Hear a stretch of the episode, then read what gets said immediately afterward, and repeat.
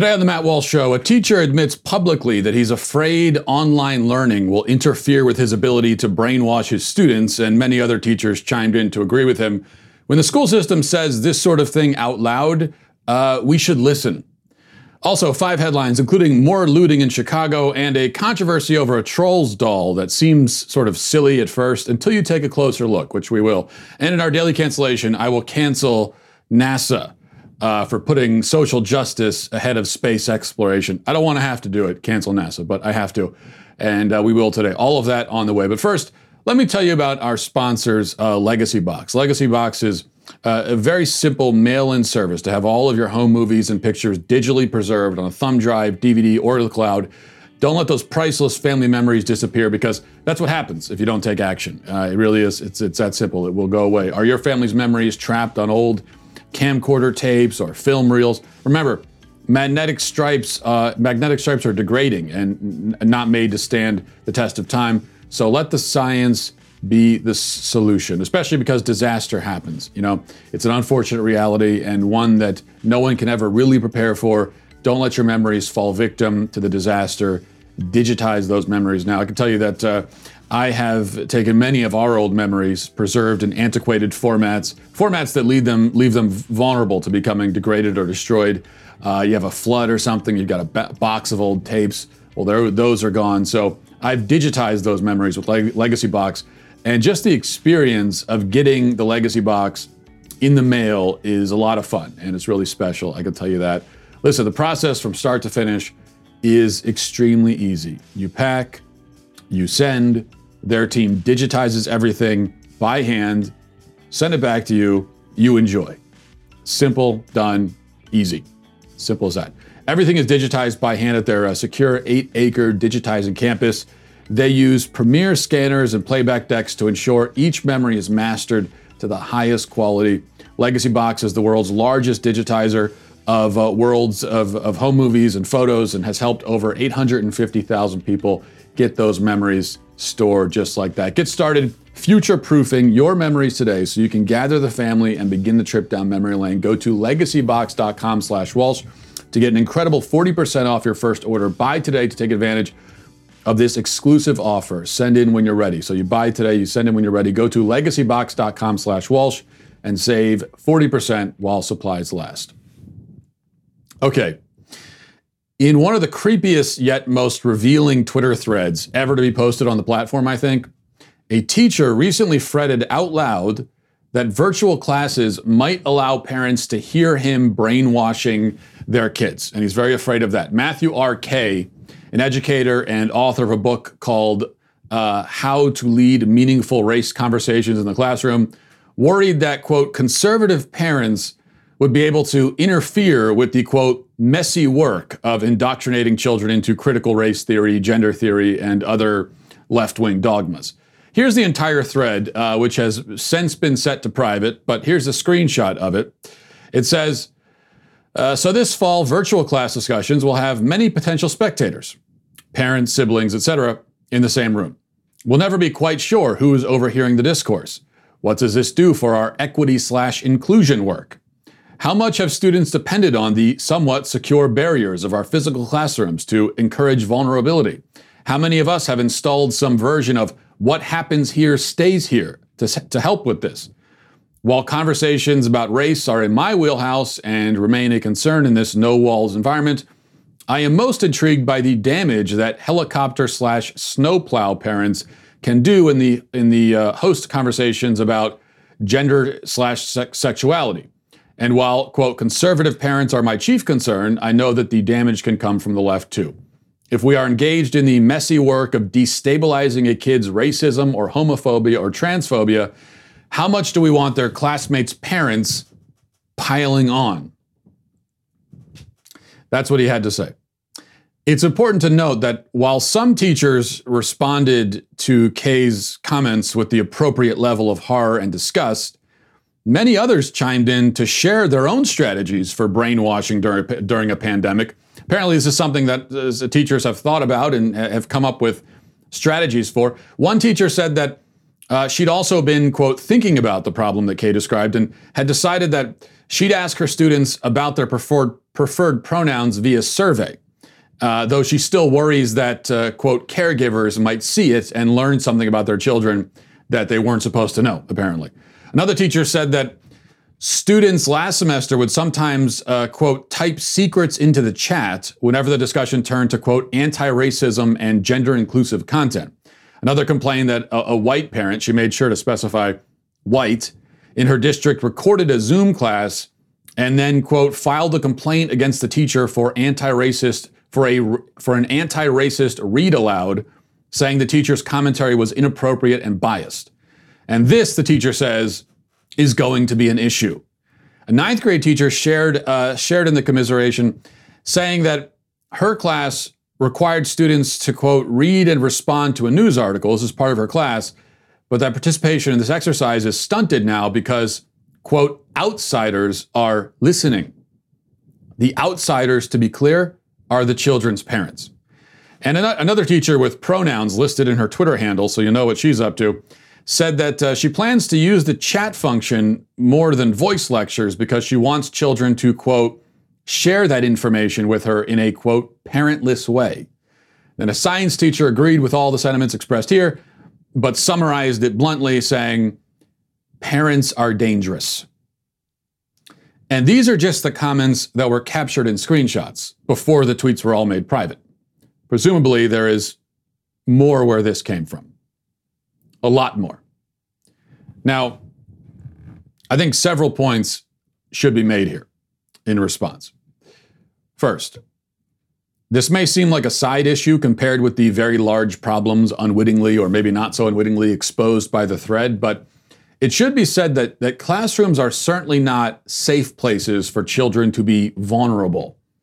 Students may say and do things when they're with their peers in school that they wouldn't say and do at home, but only a fool who doesn't understand the first thing about child psychology and the effects of peer pressure would assume that the child's at school version of himself is the most authentic, much less the most healthy the, the pressure to conform to the values and opinions of your peers in the classroom is immense and overwhelming and often suffocating for these kids.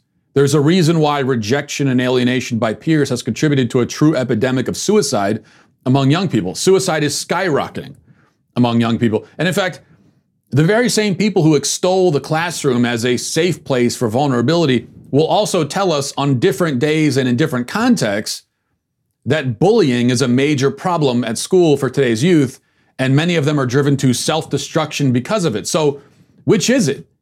Is the classroom a place for open and genuine dialogue where children can safely express their truest uh, feelings and beliefs?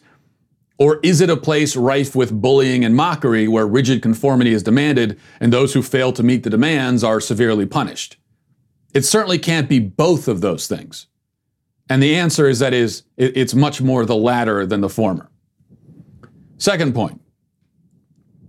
An adult keeping a secret with a child and helping the child conceal that secret from his parent, especially when the secret has anything to do with sexuality, is acting in a way that is nothing short of predatory.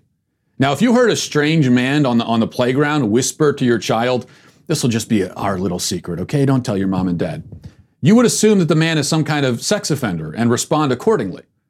Does this behavior suddenly transform from disturbing to admirable if the strange man is a teacher? No, it doesn't. But this is a sort of license that society has given to teachers on the theory that they cannot do the work of educating unless they have more power over and intimate knowledge of their students than the students' own parents do. Which brings us finally to, to point three, which is that a public school teacher is not supposed to be and should not try to be educator, parent, shaman, spiritual guide, therapist, friend, confidant, and sex counselor all rolled into one.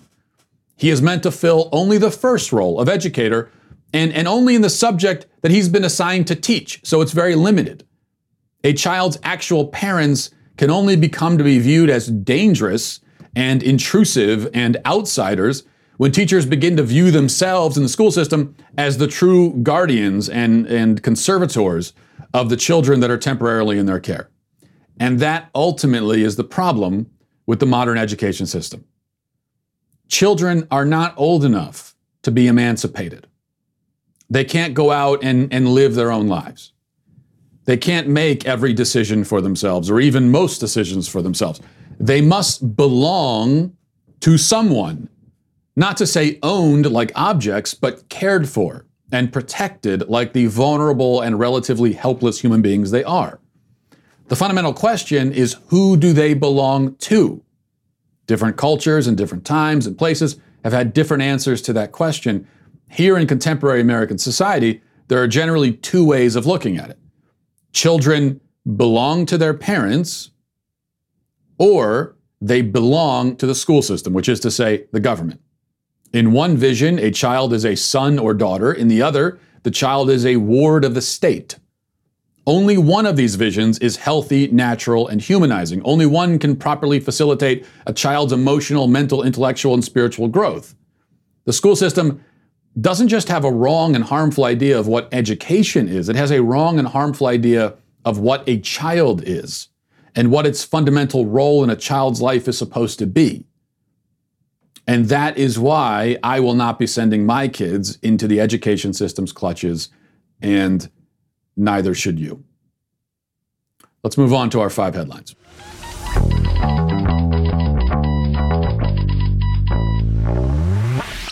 As we get into five headlines here, I want to tell you about uh, one of our newer sponsors on the show, CarShield. You know, when you want to get something fixed on your car, it can be uh, terrifying to consider what the bill might be. We've all been through this it's uh, it's not a very fun waiting game where you send the car in and you're just waiting around, waiting to get that phone call, find out how much it's going to cost. Computer systems in cars are the new normal, from electronically controlled transmissions to touchscreen display, displays to dozens of sensors. Uh, and all of that is it, it, can be good, but you know you, you can't fix any of those features by yourself. So when something breaks, it could cost a fortune, and now is not the time for expensive repairs. CarShield has affordable protection plans that can save you thousands for, for a covered repair, including computers, GPS, electronics, and more. The people at CarShield understand payment flexibility is an absolute must, especially these days. Monthly plans can be customized to your needs with rates as low as $99 a month. No long term contracts or commitments. CarShield gives you the options that others won't. You get to choose your favorite mechanic or dealership to do the work, and CarShield takes care of the rest. So you still have the power to, to, to make those choices. Um, and they're also going to offer complimentary 24 7 roadside assistance and a rental car uh, while yours is being fixed. So, all of that comes with it. CarShield has helped over 1 million customers, and why don't you be 1 million in one? Uh, for as low as $99 a month, you can protect yourself from surprises and save thousands for a covered repair. Call, call, covered repair. Call 800 CAR 6000. That's 800 CAR 6000 and mention code Walsh or visit carshield.com and use code Walsh to save 10%. That's carshield.com, code Walsh. A deductible may apply. Okay, number one, Chicago Mayor Lori Lightfoot was uh, out this weekend uh, serving and protecting the, the citizens of Chicago. Uh, and Lightfoot found a, a, dangerous group of lawbreakers who uh, she, she was sure must be brought to justice. And well, let's just take a look. Um, here's here's what she tweeted. It's a picture of a bunch of shirtless guys in speedos standing around in the grass near a lake, I guess. And she says, "It's called a pandemic, people. This reckless behavior on Montrose Beach is what will cause us to shut down the parks and lakefront. Don't make us take steps backwards." And then she follows up, "In case you were wondering, I stopped by to see for myself. It's being addressed." Yes, um, the shirtless speedo guys at the lake. They're the uh, they're the problem here. Take care of them. You know, because that's that's the real issue. It's them and not this. What you're seeing here is looting in Chicago again last night. They were looting all over the city. No cop in sight in many of these videos uh, because Lightfoot has them focus, you know, on the speedo problem and not the looting and rioting problem. Um, you know, n- not the problem of anarchy and destruction raining down on the street again and again and again and again and again, night after night after night after, after night. If you're curious, by the way, they're doing this uh, ostensibly because police shot a guy who had a gun and had shot at them. The guy didn't even die, as far as I know, but there was a guy with a gun, shot at police, police shot back, he got hit, and now they're rioting because of it. because police, I guess, are supposed to, at this point, they're supposed to just drop their guns and just offer themselves up to be killed. Just walk up to the bad guy and say, okay, I'm here. Do what you will. Anything less than that is uh, oppression. But you just look at these and um, you see these these the, the footage here. Uh, you know, this is this is obviously this is a, a fascist dictatorship where cops murder people in the street, and all of these poor protesters live in fear because of it. Yet every night, people casually riot and, and loot and stroll aimlessly out of burned out retail outlets with armfuls of stolen shoes. Does that make a lot of sense to you? Does it make a lot of sense for for you know a, a woman who who's who's wandering out of a coach store with a box of stolen purses saying, I, I live in fear of the police. I live in fear that the police will come anytime and kill me.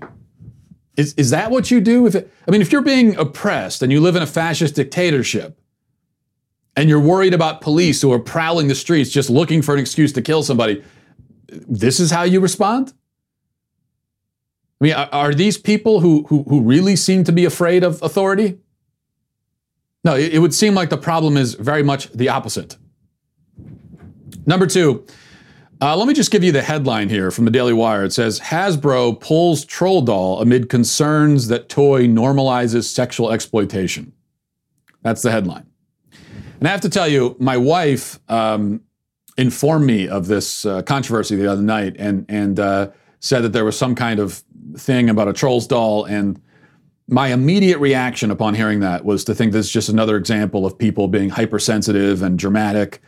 Uh, not to mention, I thought if somebody actually sees a trolls doll and, and ties it into anything sexual, well, that's just a reflection of their own perverse mind. Okay, that's like get your mind out of the gutter.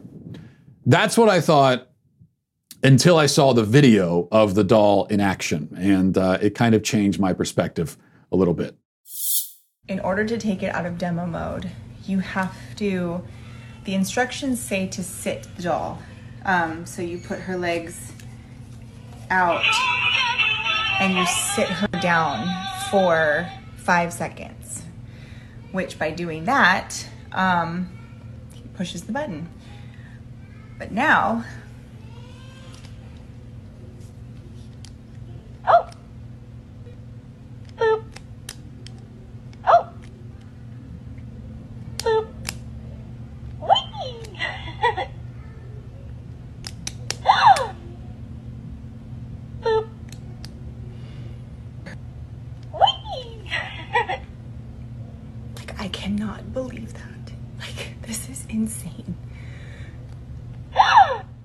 Yeah, that's that's uh, disturbing. That is definitely disturbing. Now Hasbro claims that they placed the button there because it's, it's it's supposed to make those noises when it sits down. But first of all, why would it make those noises when it sits down? Is that does that make sense? Since when does sitting down elicit sounds like that from from anyone, even a troll? Second, even if there was, uh, you know, even if there were innocuous intentions behind this, how could it be that nobody at Hasbro, through the whole process of manufacturing and distributing this thing, how could it be that nobody anywhere ever went, uh, guys, this is a button in the doll's crotch area that causes it to squeal when you touch it? That's uh, that's weird, guys. Like, how did nobody think of that? How did nobody point that out? See, here's the thing I'm, I'm never perplexed by uh, individual people doing stupid things. That doesn't ever surprise me. And I'm also not surprised by whole groups of people doing stupid things all at once, like we've seen in our streets across the country uh, and in Chicago last night. So none of that, like stupidity and mass hysteria. Okay, neither of those surprise me. I get it. That's how people are. But what, what always does surprise me a little bit is when you've got a succession of individuals making a considered choice, and that choice right down the line is horrendously, insanely stupid. That's when I scratch my head because you don't really have the mass hysteria element, and it's not just one person. So there's a right, there's checks and balances here, and right down the line. I mean, literally down the conveyor belt. Nobody noticed anything wrong with that. Um, now, some people are saying that this was done to intentionally advocate child sex trafficking or whatever. I, you know, I think that theory is a little bit intense. Um, I go back to Hanlon's razor, which is never attribute to malice what could easily be explained by stupidity. And so I, I think that probably applies here. But either way, it is uh, very weird to say the least. Number three, I'm going to play this for you with no setup. Just just watch. If you look at like the 1990s and the way that Rush Limbaugh and others sort of sharpened their teeth on Bill Clinton, this has been the way they've built audiences for three decades now. Yeah, I don't want to claim it's new. I just am arguing that it's getting worse. It's getting more severe. Uh, Aaron, your view of this, you know, when you see um, entire media companies essentially exist to tear down Joe Biden, is there an equivalent to that on the left tearing down Trump? Uh, there, there really isn't, and you know what I would say, it, it, it's a, it's really a diet of, of this type of information that a lot of these voters are getting. A lot of the voters that I talk to, I can, uh, you know, when I interview them, I do hear uh, them saying a lot of the talking points that sound very familiar from from some of these shows, which I try to listen to when I'm out on the campaign trail or when I'm yeah. at home, uh, you know, watching TV. You know, you can you can hear these uh, these comments being echoed uh, by, by, voters, and you know that this is the diet that they're on. Uh, cons- you know, AM radio, uh, you know, conservative talk. Uh, also, social media. I mean, the Trump campaign is running a full-blown campaign on social media that is completely off the radar for, for a lot of a lot of uh, you know regular media uh, is not covering this. But I mean, you have folks, Laura Trump, Kimberly Guilfoyle, Katrina Pierson. The campaign is is running, you know, kind of a parallel campaign online, and and if that's all they're getting, you know, to the exclusion of, of kind of the more traditional legacy media, uh, you know, then it, it, really is no surprise kind of of what their understanding is uh, of this country and, and of our politics. Such an important point, though. Simply amazing that they could keep a straight face throughout that exchange is astounding. I mean, this is really, this is like a guy dumpster diving naked, chowing down on like a soiled diaper, maggots all around old banana peel on his head, comes back up and says, You know, when you see people in drive through lines at Sonic, I mean, that's really unhealthy. That's, that's, that's got to be the most unhealthy diet in the world, right? Takes another chomp of the diaper. Just the self awareness level here is Arctic levels. This is sub zero, okay, self awareness. Uh, number four, CNN is trying to whip up a, a, race controversy, and I know that you hear that statement and it's rather evergreen. Okay, you hear that and you think, oh, so it's Monday. Okay, but let's be more specific. Uh, here, here's the latest fake race controversy from CNN. Reading now from their article, it says a black student was forced to take off his Black Lives Matter face mask in order to graduate. His family says. Dean Holmes, a student at York Catholic High School in York, Pennsylvania, put on a Black Lives Matter mask under his face shield at his July 28th graduation ceremony. As students lined up before the ceremony started, the school's principal pulled him away in front of the other students and told him to take off the mask. Holmes had previously been told by uh, by another school official to take the mask off, so he eventually relented for fear of not being able to walk across the stage. He said, uh, Holmes said, "quote I was so mad, I was shaking during the graduation, tapping my leg on edge. When it was over, I couldn't believe it." York Catholic had opted to give every student a face shield instead of a mask for the ceremony. Holmes's father, John, took to Facebook on Saturday saying that the school stifled his freedom of expression and jeopardized his health. The capricious, this is John now, the capricious action taken against my son demonstrates that York Catholic High School has miles to go before they can put the ugliness of unconscious bias and racism to sleep. As a parent, I will not stand for my son being humiliated publicly, having his basic human dignity crushed on what should have been one of the happiest days of his young life. Okay, a few things to cover here. First of all, John Holmes, calm down, you drama queen. Basic human dignity crushed because he couldn't wear his favorite face mask to graduation. His human dignity is crushed because of it. That's how you crush a person's dignity, really? Well, if your sweet, precious child's dignity is hinged on something as superficial and weird as his face mask, that's a different issue. Okay, he, he needs counseling for that. Also, Dean Holmes, calm down, you drama queen. You were shaking, really? You were so sad and upset you were shaking because of this, because you couldn't wear your favorite face mask. What kind of man shakes when he's upset, much less admits it publicly?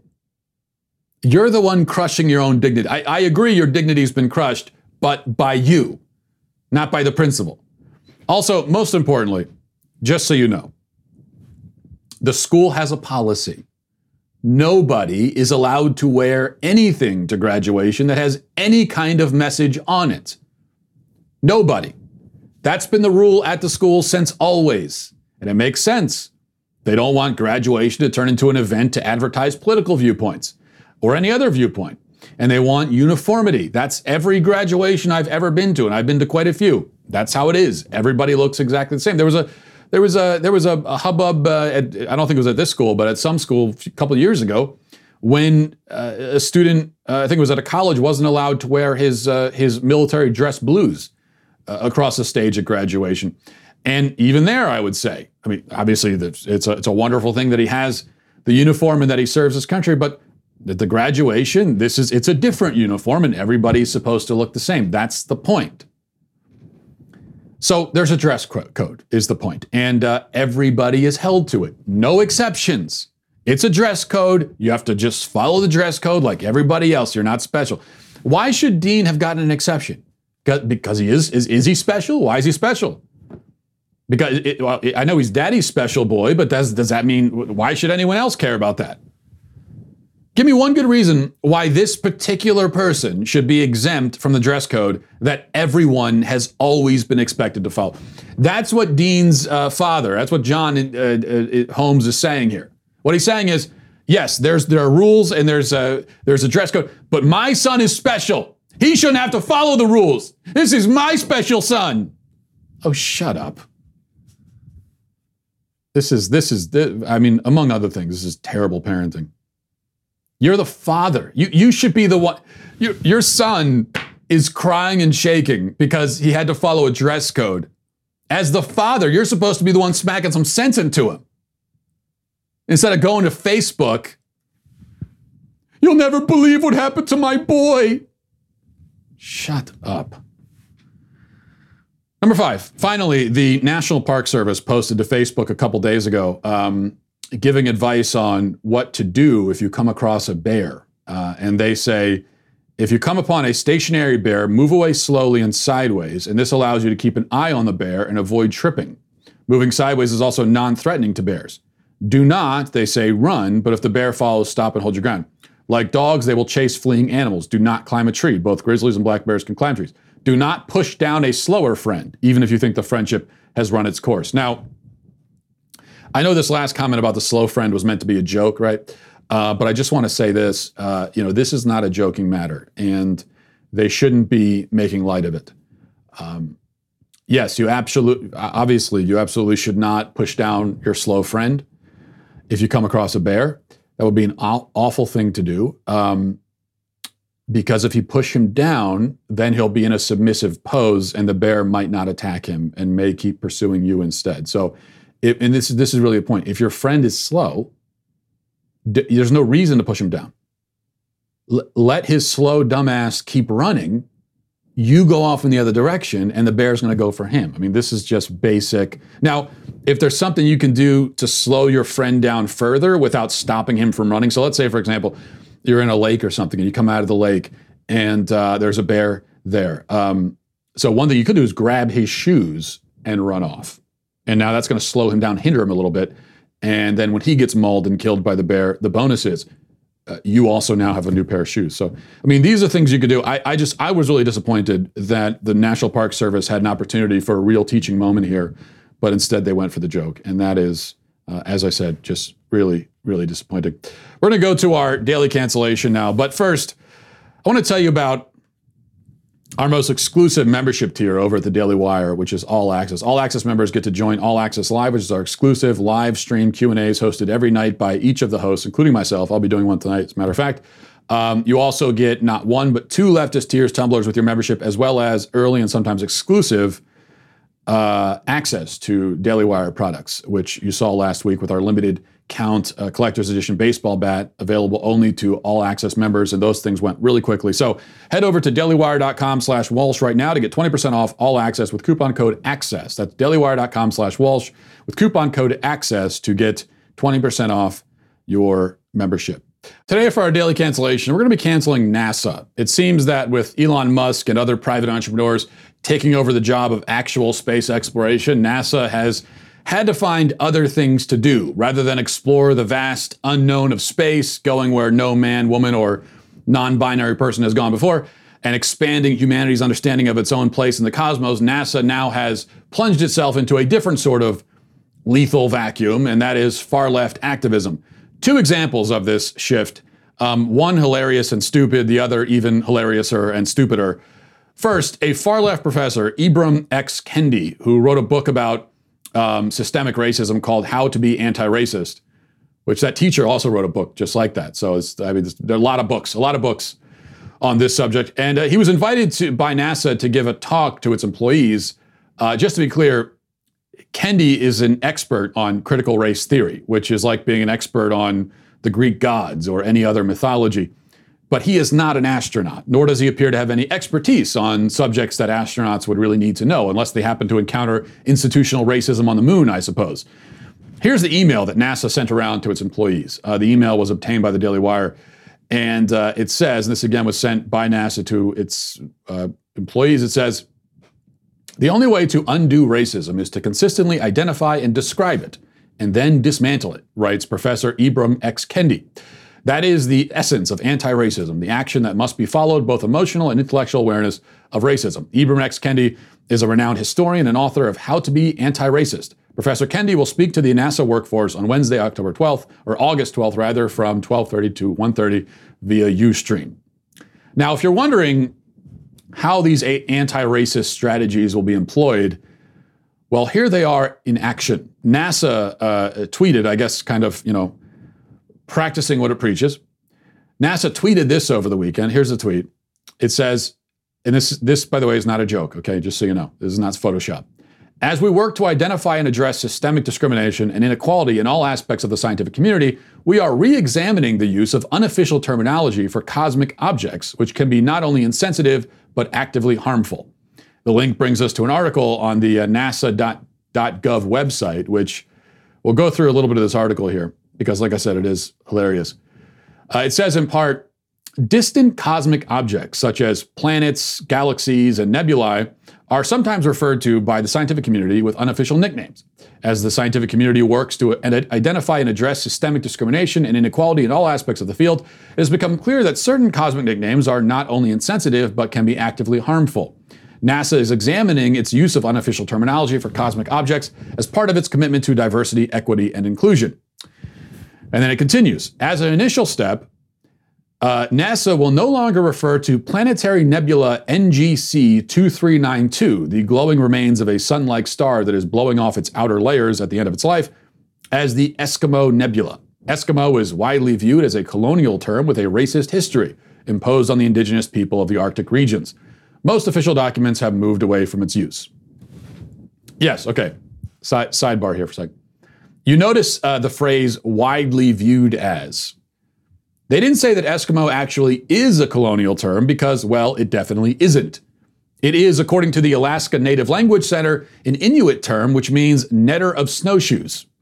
It is not offensive, it is not a slur, it is not colonial, it is not racist, but it's widely viewed as racist, and therefore we're told it is racist. But this is not how reality works. Okay? Look at it this way there are two adults and four kids in my family. It would be accurate to say that in my house, ice cream is widely viewed as a magical food source that you could eat for breakfast, lunch, and dinner every day forever and still live a long and healthy life. Those who hold that opinion outnumber the alternative perspective by two to one. Yet, despite how it's viewed, if my kids were able to live according to their views on this point, or frankly on any other point, they'd be dead in a month. Okay? Because that, that's how reality works. Doesn't matter how it's viewed, the reality is the reality. In any case, the name of the nebula has been changed, and so um, now finally, those who have been traumatized by the existence of an Eskimo nebula 36 quadrillion miles away can rest easy knowing that the sky above them as they sleep is a little less racist. Other changes are also being made. Um, going back to the article, because you know there's there's a lot of uh, offensive, bigoted names in space. Apparently, it says NASA will no longer use the term Siamese twins galaxy to refer to NGC 4567 and NGC 4568, a pair of spiral galaxies found in the Virgo galaxy cluster. Moving forward, NASA will use only the official International Astronomical Union designations in cases where nicknames are inappropriate. Okay, another sidebar. How is this offensive? Siamese twins is a name that comes from a famous set of conjoined twins in the 19th century, Siamese referring to their land of origin. What, what, what's offensive here exactly? Is the name racist because it refers to a place? Is it that, I mean, is that all it takes for it to be racist now? Or is it offensive to actual Siamese twins? Why would it be offensive to Siamese twins for them to be acknowledged in this way? I, I thought it was offensive not to acknowledge marginalized people. So which is it? Should we honor the marginalized by taking their names off of stuff, or should we honor them by putting their names onto stuff? Or both? Or maybe we employ one strategy on even days and another on odd days. I mean, how does this work exactly? But it gets even more ludicrous, if you can believe it, okay? It gets even worse. Listen to this. It says, Nicknames are often more approachable and public friendly than official names for cosmic objects, such as Barnard 33, whose nickname, the Horsehead Nebula, invokes its appearance. But often seemingly innocuous nicknames can be harmful and detract from the science. Okay, wait a second. It's not clear to me here exactly, but are they saying that Horsehead Nebula is offensive too? Is that? I'd like to say no, they're not. They're clearly saying that it's approachable and friendly. But I just, I don't know anymore. You can never assume. You can't assume any ounce of rationality or common sense when it comes to leftists. You just can't. So it seems that they might be saying that Horsehead Nebula is offensive to who exactly? Deformed freaks with horse heads? Is it offensive to them? Or actual horses? Or is it offensive to the nebula itself because it's body shaming? I don't know. Well, all we know is that uh, Thomas Zurbuchen, Associate Administrator of NASA's Science Mission Directorate, uh, or Directorate, Directorate, I can't speak, oh, but you can't point that out because that's offensive to me, uh, at headquarters in Washington says, Our goal is that all names are aligned with our values of diversity and inclusion, and will proactively work with the scientific community to help ensure that um, science is for everyone, and every facet of our work needs to reflect that value. And you see, this is the rub right here. NASA's values are diversity and inclusion. Why? I mean, I know why. I, I, I, ask why rhetorically as a figure of speech. So, I, I mean, why? In what way does diversity and inclusion help NASA to fulfill its proper function? Its proper function, which is, according to its own website, to quote, drive advances in science, technology, aeronautics, and space exploration to enhance knowledge, education, innovation, economic vitality, and stewardship of Earth. That's a good function, if you ask me. It would be great if NASA did that stuff. I remember when NASA did do that stuff. And if that, that being exploration and innovation, is its mission and its goal, then in what way precisely does diversity and inclusion advance it? In what way does a greater focus on political correctness advance it? In what way is it advanced by a commitment to social justice? If anything, all of that only interferes with proper functioning. It certainly doesn't aid it by any stretch of the imagination. But just think about it.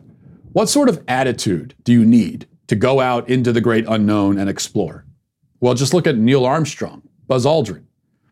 These were brilliant, highly skilled men but they were also extremely tough men and men who, especially, especially in uh, Armstrong's case, didn't care much for other people's feelings. This is the profile of pretty much every explorer ever in history brilliant, courageous, tough, even at times brutal, ambitious, single minded, perhaps obsessive. This is the kind of attitude and approach that's necessary to achieve great things and to do what has never been done and to go where no one has gone before. What about innovation? I mean, what do you need in order to innovate? What sort of people do you need for that? Well, you need, again, brilliant, skilled people. Also, you need courage, different kind of courage often, but you need courage. Um, you need people who are focused, who are driven, people who think differently, people who can look at problems from, in, from an entirely new perspective. So, so once again, if you're, if you're NASA, how does a focus on diversity and inclusion help you find those kinds of people? It doesn't at all. If you want to find those kinds of people, You look for those kinds of people, whatever they happen to look like, whatever of the 198 genders they happen to be. You find people who can do the job, and that's it. I can't think of any arena in which diversity and inclusion matter less than in the arena of space exploration. It is the most irrelevant and ridiculous consideration, as it always is, in all contexts, but especially in this one. So, NASA is canceled. And that's the end of the show today. Thanks for watching, everybody. Thanks for listening. Godspeed. If you enjoyed this episode, don't forget to subscribe. And if you want to help spread the word, please give us a five star review. Tell your friends to subscribe as well. We're available on Apple Podcasts, Spotify, wherever you listen to podcasts. We're there. Also, be sure to check out the other Daily Wire podcasts, including The Ben Shapiro Show, Michael Knowles Show, and The Andrew Klavan Show. Thanks for listening. The Matt Walsh Show is produced by Sean Hampton, executive producer Jeremy Boring. Our supervising producers are Mathis Glover and Robert Sterling. Our technical producer is Austin Stevens, edited by Danny D'Amico and our audio is mixed by Robin Fenderson. The Matt Walsh Show is a Daily Wire production, copyright Daily Wire 2020. Hey everyone, it's Andrew Klavan, host of The Andrew Klavan Show. The mostly peaceful Democrat violence continues to leave Democrat cities mostly not in flames, and the press mostly won't report it. Why? Because if there's one thing that drives the left insane, it's reality. We'll talk about reality on The Andrew Klavan Show. I'm Andrew Klavan.